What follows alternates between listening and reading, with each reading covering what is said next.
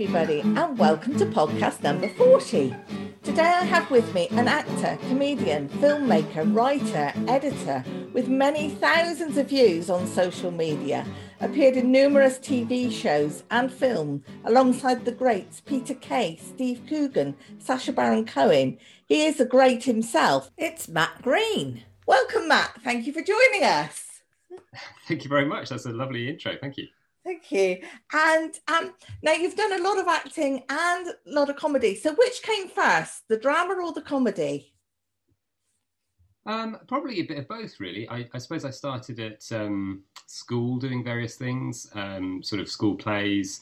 Um, but I think always I was into being funny uh, in, in terms of those sorts of things. I would I was doing sketches and um, sort of writing little funny plays, like little um, uh, sort of pantomimes and things at Christmas and sort of end of school, I guess review shows, I guess you might call them, um, at school. And yeah, so I think I think whenever I did drama, there was always a kind of comedic element to it a lot of the time. Um, so when I ended up at university, I did a lot of comedy, but also some drama as well. So I think they've all, yeah, they've always been connected. But I think I I would always say I was more on the sort of comedy side of things. In Ali G, in the house, you were actually Englefield Green Massive. I mean, what was it like working on that film? I mean, you all look like you were having a lot of fun. Yeah, it was because it's a long time ago now. Um, it's nearly almost 20 years, which feels crazy to think about. Um, yeah, I mean, obviously, Ali G at the time was a huge thing. And um, I think it was the first one of those sort of TV to film adaptations for a little while, so it was a big deal to be involved in. Um, it was great. I mean, I was only on set um, for a few days, so I didn't get the full sort of film experience. But um, Sacha was very nice. Martin Freeman, who was in it as well, uh, was lovely, and I've worked with him a couple of times um, since, and he's always been very friendly. Um, but yeah, it was uh, it was a it was the first experience I've had of being on a proper film set. Mm-hmm. I guess it wasn't it was still a British film, so it wasn't sort of as you know high tech and everyone in their own incredibly lovely Winnebago trailers and things as you might do in, in some films. But um, there was definitely a sense of scale, and there was one scene I was in, probably the most memorable scene where they do a um, a series of sort of body popping all the way along a street to to it's, sort of the idea is that, electricity is sort of flowing down this row of loads of different body poppers, and that was kind of quite a cool thing to do because they had this guy with a steady cam, and they had like a dozen or more, probably more, like championship body poppers uh, sort of going down the street, and it, it, felt like, oh wow, this is yeah, this is scale. They've spent some money on this uh, in a way that if you're doing it on a TV show, you sort of cheat it and have two and make it look like there were ten, you know. Uh-huh. And and because I mean, with him, like so Steve Coogan, Peter Kay, they're all people that when you're just watching, you think, oh my goodness, anything could happen at any time. I mean, was it like that that they went off script, or did you find there was a lot of improv, or did you find it, it was just so intensely rehearsed that it came across as if they were could do anything at any time? Um, I don't I don't think I've ever worked with Steve Coogan, by the way. I think that might be a um, IMDb thing where oh. I, I, I, I, they, they somehow claimed that I was in I'm Alan Partridge when I was about ten, which is a thing that I'm IMDb have had on my profile ever since I started, which I've tried several times to get them to delete and they've never done it. But no, in terms of the other guys, yeah, um, I think with Sacha Baron Cohen, I think he was definitely trying things and. Um, he was someone who was quite free on set. Although it was a very scripted film compared to the other ones he's done since. I think that's the, um, yeah, that that was quite scripted and uh, but yeah, definitely in the rehearsals and in the sort of setting up the scene, he'd always be sort of suggesting things and trying things. Um, same with uh, I guess I mean I worked with Ricky Gervais and Stephen Merchant on extras briefly. Um, you know, I was in a few uh, scenes on that and they were definitely because again, I think because they had the power of they were in charge, they were directing it and also writing it and also performing it. In Ricky's case, that they have the ability to change things, and if in the middle of a scene they thought oh, this isn't quite working, they would try something different, or they would um, suggest something for someone else. And there's, I think there's a sort of playfulness that comes from that that does create good work a lot of the time. And I think it's it's about having time, really. I think a lot of the things about being on a film set or a TV set you're very aware all the time of how much every minute counts. Everyone's there's a lot of people working very hard to make everything work, and if you start messing around, that can cost time, mm. uh, that can cost people money, and um, so you have to be able to have the time, you have to have the freedom to mess around. If if they want you to, they have to build that time into the schedule, I guess. Uh, I, some, just, I just think that highlights your skill to be able to adapt quickly rather than just be, oh, this is my script, let's learn that and off we go. Your ability, you're above that. You could, they could just suddenly say, "All oh, right, we're going to change this whole thing," and you just go with it. Which, yeah, that does happen sometimes. You know, I've done some things like I did a, um, uh, I did some days on um, a show called Cuckoo a couple of years ago, and um, which is was was great, and that was with Greg Davies and people like that, and but and there was one scene where we weren't quite sure about it. It wasn't. I'm not saying that I wasn't. I wasn't particularly involved in it, but Greg was sort of thinking, "Oh, this isn't quite working" and stuff. And then we went away and sort of did some work on it and some improvising and some writing, and and we came up with something different. And then yeah, you just have to you have to kind of respect the script to a great extent, but also sometimes be aware that yes, you have to change it um, if it's not working on the day. Uh, and that's I think that's often the um, okay. that's that's when the great that's when the really good stuff gets made is when there's a sort of an awareness there's a freedom to change things if they have to be changed but keep them if they don't. Uh, and it's knowing the difference is what's uh, what what marks out someone who's really good at it. So when you you started with comedy and when did you actually think actually i'm going to be i could be quite good at this. I'm not going to i mean did your parents think go and get a proper career or was it always were they in the business themselves? So sort of you were geared that way?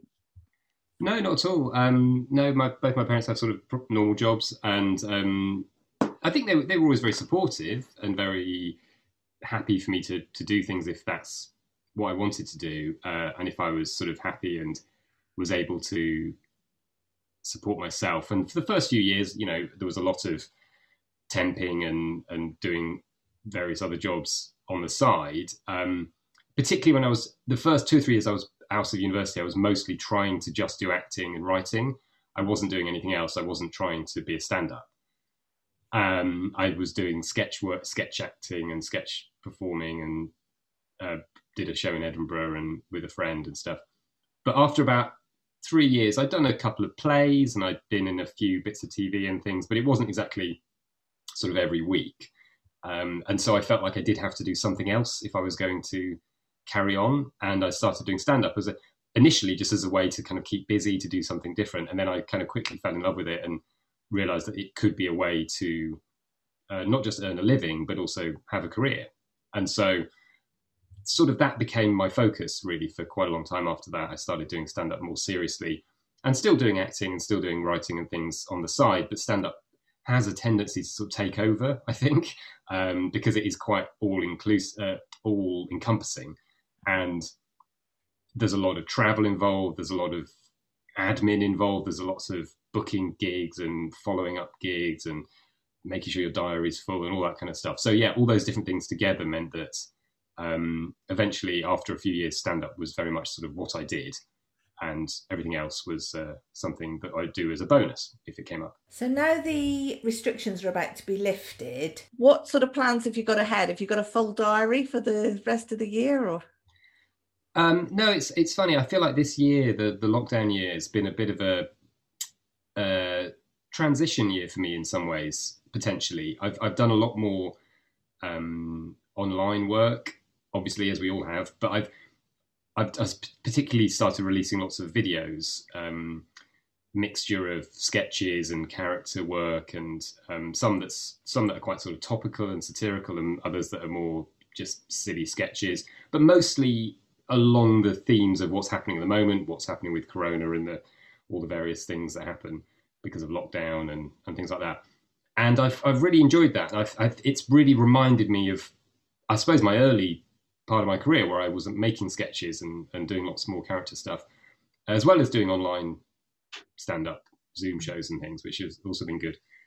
Um, so yeah, I don't, I don't, I don't have a full diary. I'm not sort of yeah, I'm not uh, planning on launching straight back into exactly what I was doing before. It feels like a good opportunity to do a bit of have a bit of a reset, a bit of a think about what I want to do next. And I think until, in a funny sort of way, it doesn't you know? I, I don't know if we've all felt this, but I feel like although we've had a huge amount of, in, in some ways, a lot of time, a lot of space to think about things, actually the reality is the pandemic is always in our heads and is always sort of crushing out other opportunities. And so I, I think until the restrictions are loosened and things are a bit more back to normal, it's hard to see much further into the future. So I think I want to wait until it feels like you know things are a bit more normal, and then I can sort of see where I want to go next. I def- I'll definitely keep doing stand up, yeah. but I don't know if I'll keep doing it in quite the same way. Whether I'll do sort of try and do every single night doing stand up, or whether I'll, I'll try and do a bit more of a mix of maybe two or three gigs a week, and then do some sketch work and some online stuff and all that kind of stuff. So yeah, it, it feels like it could be kind of quite an interesting year or two of working out what comes next, really. I know that Graham's been looking at some of your videos that you've done, Jude, and the, there's one about furlough. Graham, I'm going to bring you in with the office because Graham's been working from home, and the mm-hmm. um, furlough one in particular, I know has tickled him. So the furlough um, one was particularly good because it's where you actually ask your objectives. But I haven't been in the office. No, we still have to do the objectives. I'm going to use the objectives from the previous year and what you said, but I haven't been in the office. And then you get to go through which is very funny and it's very relevant. And then you get to the final bit. Well we'd like you back in the office. Oh that would be so good to see all my friends. No we're not going in. You're going yeah. in. And i just thought that was just absolutely brilliant on the uh, that that was a comedy script that was obviously I, in my opinion i thought that was a really good like pull back and reveal and then bang and oh, um, thank you going in but the other one was the um I thought that was very relevant. And uh, the other one was the actual hearts. And I've okay, I, yeah. I hadn't thought about. I hadn't ever thought in my mind. I would say it took me one minute, and I burst into laughter. I was like, and I thought to myself, hold on, that's no, it's about 35 seconds to 50 seconds, and I was hooked. And then you took me down this route, down the direction. I was following down the river.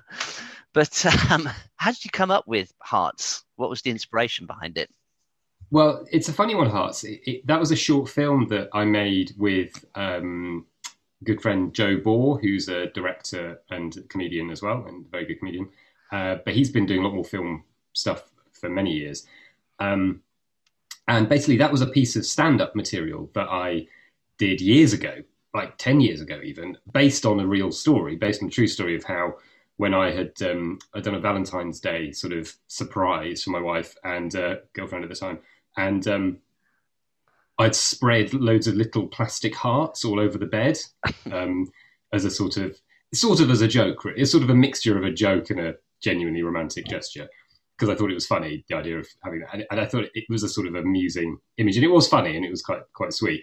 But the reality was that then they were impossible to get out of the so, like we, we kind of hoovered as many as we could up, but they just ended up everywhere. And like glitter, they just kind of stayed. They just persisted everywhere, and so we kept finding them in our clothes and sort of under the carpet, you know, next to the carpet and under bits of furniture. And for days and days afterwards, weeks, even months afterwards, I would find these little red hearts places. And so it became a, a, a Santa routine I did about how they just got stuck everywhere and how I kept finding them on me, and then how I, I found a heart next to me on a train, and then and then the sort of the punchline was I was in a uh, urinal and I sort of unzipped and then a heart fell out into the urinal and floated down to the man standing next to me, and which I always thought was a funny image. And that was a nice bit of material. And my friend Joe remembered this, and I'd stopped doing that material ages ago. But he said, "Oh, we should make that into a a, a, a, film. That would be a funny image." So I started from that image and then sort of wrote around that and built up a bit more of a story, a bit more of a sort of development of it. And um, yeah, and then we we shot it it's funny now to think because we shot it in February 2020. So it was just before all these restrictions came in, just before the lockdown, the pandemic, and everything. And I'm so glad we managed to because it, we did it with lots of friends. All the other people in it are other comedians that we managed to rope in. Um, and uh, I think it looks really good, and it's it's come out really nicely. It's on Vimeo; you can watch it. Yeah, um, sort of you can you can find it on my website, and um, we we entered it into various film festivals and it did quite well and got a few awards and commendations and stuff. So yeah, it was it was really nice and in a funny sort of way. I think that was actually quite a good because we just made that before the pandemic, I was already in my head thinking about making short films and how to do that. And so when the lockdown started, I was already thinking, well, maybe there's a way of making films at home that I don't have to use other people because obviously it's fun to use other people, you know, have, have other people involved. But if I can just do stuff on my my own, that'd be even better. And that's sort of how it started. With. Mm-hmm. No, the and the how do you, what was the inspiration for the music for it? Because when I was listening to the music, it really sets the mood. To I know it's a short film, I'm just sort of focusing on that one. But what how did you come up with the music as well to go with with Hearts? Well, it was um, it was something we found online that um, basically we were looking for some sort of jazzy, sort of sexy jazzy music, and then we found basically a jazz or yeah, a saxophone version of the Marvin Gaye song, yep. Let's Get It On. And that just fitted perfectly, really. And then when we edited it in and then kept repeating it, it becomes a slightly Groundhog Day thing where it keeps starting and then stopping and then starting again and stopping and starting again. And it just really worked. The timing of that worked really well. So yeah, that, that felt like a good choice. Um, and also, I've noticed that you've actually appeared with Graham Linehan, and a lot of well on the um, oh, I can't remember its name on the top of my head now. Garth Marenghi's. And Garth Marenghi, yeah. Garth, Garth Marenghi, yeah. Garth Marenghi. And um, what was it like with so many, let's say from 2000, from 2005, which from people obviously established in Father Ted, and um, with with Graham Linehan, for example, you know, and and Father Ted and the It Crowd, um, did he just act or did he actually want to contribute? For example, I know it's uh, probably wrong question. Um, well, I, it's only the wrong question because I, I, wasn't on set with him, so he didn't. Um, yeah. Well, edit it out then. Yeah, no problem. oh, thank God for editing, eh? God, thank God for editing. That one. That well, one. That, yeah, that's what I say every day. Yeah, yeah. That, that one's gone. No, but you've you've appeared with many of what we would actually say um, on the on let's say the greats of modern comedy at the moment. Let's say Richard Ayoade, mm-hmm. and um, uh, but this all stems from Cambridge and the actual footlights. Is that where you first connected with everyone?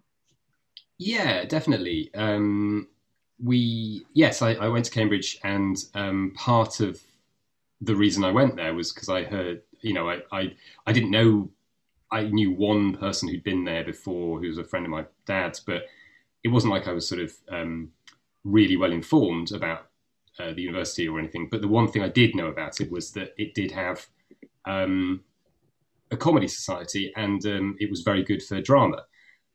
So when I got there, that was one of the first things I sought out. I thought, well, I'd be interested in getting involved in this, and I don't know who does it, but let's find out. And I was very lucky that when I arrived, I immediately became friends with somebody who also was interested in comedy. So we sort of had a, a connection and we were able to sort of go to the meetings together and go to the sort of introductions and this is how you do it together. And we were also lucky that in our college, there was a sort of uh, a meetup initially of like, you know, uh, people who did the same subjects who we both do English and doing English and yeah, people who did English in the uh, in the upper years I've said that wrong. People who did English who were older than us, who said, you know, what what are you interested in? And one of the people who did English two years above us was John Oliver, and so he was already involved in Footlights, and he was one of the senior people, I guess, at the time.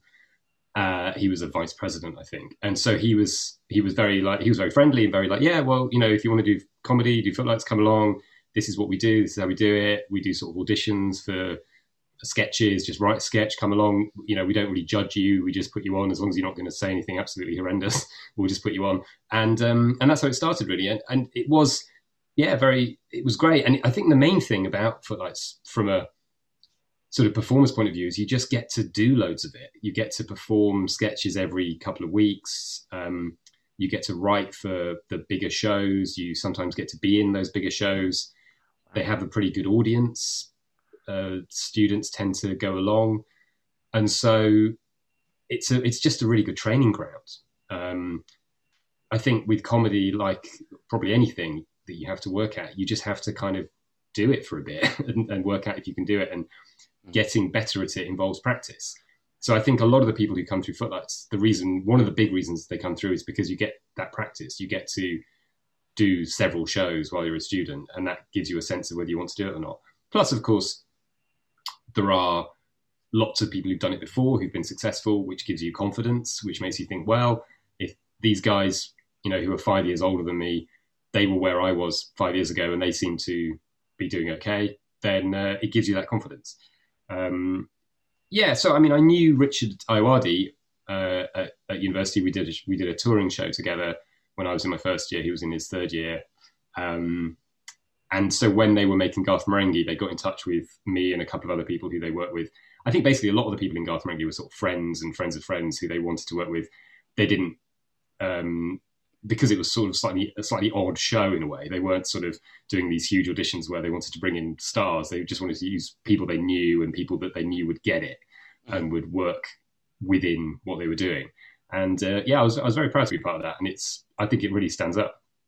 But it, it does. I mean, you you can obviously see that when you look through your the acting portfolio and um, the confidence and attitude is is it's first class. It's it, it's top. Now I noticed in one of your other videos as well, which I thought was brilliant. It's one of the nicest heckles I've ever seen from anyone. Oh yeah, which is where the the young lady is filming you, takes a Oh, phone yeah, call, yeah, yeah. takes a phone call at the same time, and normally I would have said for a lot of comedians who I've seen or we've seen, it would have been crucifixion time. Hmm. But you did it so politely and so nicely. I've I've I thought that was, but that comes from many years' experience. Exactly what you were saying earlier. Yeah, that's a funny one. That because I was filming that. I don't film all my stand-up gigs, but I was filming that because it was for a. It was a show. It was a Camden Fringe show, and I wanted to have a record of it. And and it happened quite early in the show. It happened, I think, maybe three or four minutes in, maybe five minutes in, where and it was a very weird situation where she was filming it, but and I'd sort of noticed she was filming it and was thinking, I don't know if I, I maybe I should say something, but then she had obviously somehow pressed the wrong button, and instead of filming it, she started playing it back. Mm. So playing back what I'd just said. So I literally heard myself saying what I'd said a minute ago. It was a very odd situation, and obviously everyone in the room, because it's quite a small venue, was a bit confused and and so it was and, and and yeah it was funny and she was obviously mortified and was with some friends who were finding it amusing but she was very upset not upset but was very embarrassed. And i think yeah that's what you learn i think doing comedy over a while is you have to you just have to judge it in the moment. Like she was not being malicious i think she was just trying to take a little photo or a little video just for her own Yeah. you know whatever because people do that these days they just um, they like doing stuff like that they like having a record of things. And so I was like, mm, I don't want to be nasty to her. It's just me for an hour. I'm not, you know, I'm not. If she's upset or embarrassed for the whole hour, it's not going to be fun for anybody. No, no. Just have fun with it, you know. And actually, it was really funny, and uh, it ended up being a funny little bit. And I was able to then refer back to her during the show every so often and sort of say, "Have you got your camera on? Has you you know all this kind of stuff?" Uh, and it was, um, yeah, it was fun. But occasionally, I think you have to you have to um yeah you have to respond in in the in the sort of manner in which it it comes to you. So if they are being aggressive and nasty, then you are allowed to be a bit aggressive and nasty back. But if they are embarrassed and they've just made a mistake, then you yeah. Some people would have been nasty in that situation, but I don't think that that gets you anywhere. No, I, I, I, and that that really sums you up to me from all the, the the videos I've watched. Is it's very nice and polite on stage, and and therefore you get the best. Is it to get the best out, as you said it earlier, it's the best out of the audience then, and they've bought into you. Yeah, I think I think you have to be you have to be in control. Like I like to I like to play with that with the audience, and I think you can um, you you can be sharp and you can be saying sharp things and and be maybe even quite yeah quite sharp and and and maybe even aggressive, but you can do that in a in a sort of polite way. then it mm. then it works for me. I- And I think it's different. I think everybody who does comedy has their own way of doing things, and and if you find your voice or you find your way of doing things, that is to do with all sorts of things. It's to do with what you want to do, but it, it's also to do with what the audience will accept from you. Mhm. And if I came on stage and started trying to be Jim Jefferies or you know Frankie Boyle or something, it just wouldn't work. I just don't have that energy. It's not my that's not my personality. And I think um, you can you can find ways of doing different things, and you can be uh, creative about how you approach things. But in the end, you are who you are, and you can't get away from that as a stand-up. The audience will see through you. I think Yeah. if you hmm. go on stage and try and be something completely different to who you are, you can do it as a character maybe, but that's a whole different. That's an acting job. Like if you want to be a stand-up, you have to have a certain amount of truth, a certain amount of reality in what you're doing. Even if everything you're saying is made up, there has to be a sort of baseline of sort of reality somewhere. Otherwise, yeah, otherwise it just comes across as fake. No, thank you very much for that. I'll hand you back to my wife. Uh, You are a you are a clean comedian, aren't you? I like clean. I mean, I'm sure you can be. Um, Huh.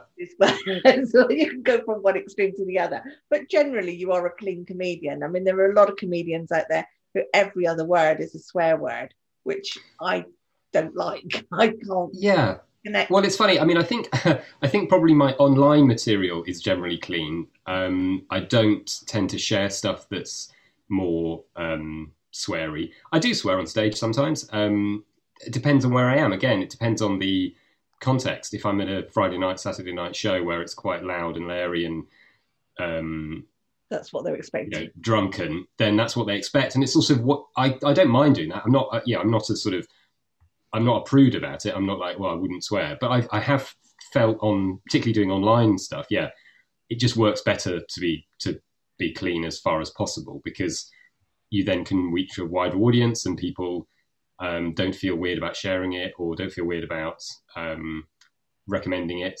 Uh, and and because a lot of the Zoom shows I've been doing this year have been either corporate shows or shows for private parties, so birthday parties and things like that. I'm very aware that I'm in other people's houses. You know, I'm in I'm in someone's house talking to them through the screen. So yeah, I, I might throw in the occasional swear word or the occasional sort of rude bit of material, but I'm not going to be nasty or blue or you know aggressive because that would just be inappropriate in that situation. Yeah, yeah, yeah. yeah if it doesn't add it'll yeah it distracts Yeah. doesn't it so um is there anything that you would like to promote or tell our listeners about that's coming up or anything while you're on here or how they can get hold of you how you know how they can find your stuff Yeah, um, well, I guess the best thing to do is to go to mattgreencomedy.com. That's my website. Um, also, Matt Green Comedy is my handle on all the different social medias Twitter, Facebook, Instagram, LinkedIn, TikTok. I'm on so many social medias, I don't know what to do with it. Um, so, yeah, that's I've, I've tried to keep that as a, as a sort of consistent brand. So, if you want to find me on any of the socials, uh, Matt Green Comedy is where to go. And yeah, I'd, you know, I'd love people to come and find my videos. Um, I, I share them on Twitter, YouTube, and places like that. And uh, yeah, I, I will start be doing. I will be doing live shows. I'm doing the Camden Fringe again this year in August, um, which I, I think I'm doing the second week of August, and that'll be, I think, my first big run of shows. Um, I don't know how many other gigs I'll have done before then, so it could be quite an interesting sort of experiment of me coming back to stand up after quite a long time and working out how to do it again and working out what else I want to do, whether I might do some sketch work as well or throw in some characters and things like that. Um, but yeah, Camden Fringe would be a great thing to come to. Um, otherwise, yeah, just find me online. brilliant thank you very much indeed for your time i really appreciate it and thank No you for listening thank you bye Goodbye.